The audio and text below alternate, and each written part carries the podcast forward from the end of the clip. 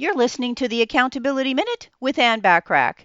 In order to truly be successful, you have to believe you have the capacity for that success. Ultimately, it's all about harnessing the power of the law of attraction. The law of attraction is really super simple.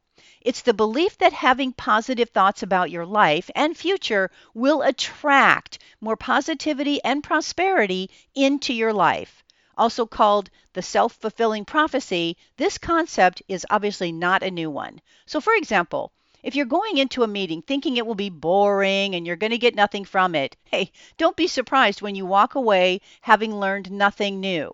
You got out of it what you expected to find. Likewise, an open minded person goes into that same meeting prepared to have it be intriguing and beneficial, will likely find at least one usable nugget of information they can benefit from, therefore, reinforcing their initial belief about how the meeting should go. How we feel about certain situations trickles into our body language and into our subconscious thoughts. If you dread going to work each day, it won't be long before your posture becomes slumped, your attitude becomes poor, and your performance becomes lackluster.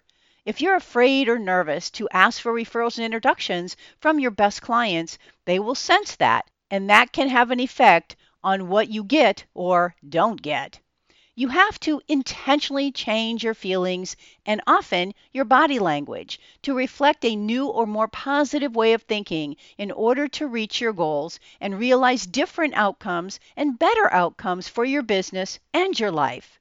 Want more from me? Subscribe to my business success tips and resources blog by going to accountabilitycoach.com forward slash blog. I appreciate you listening.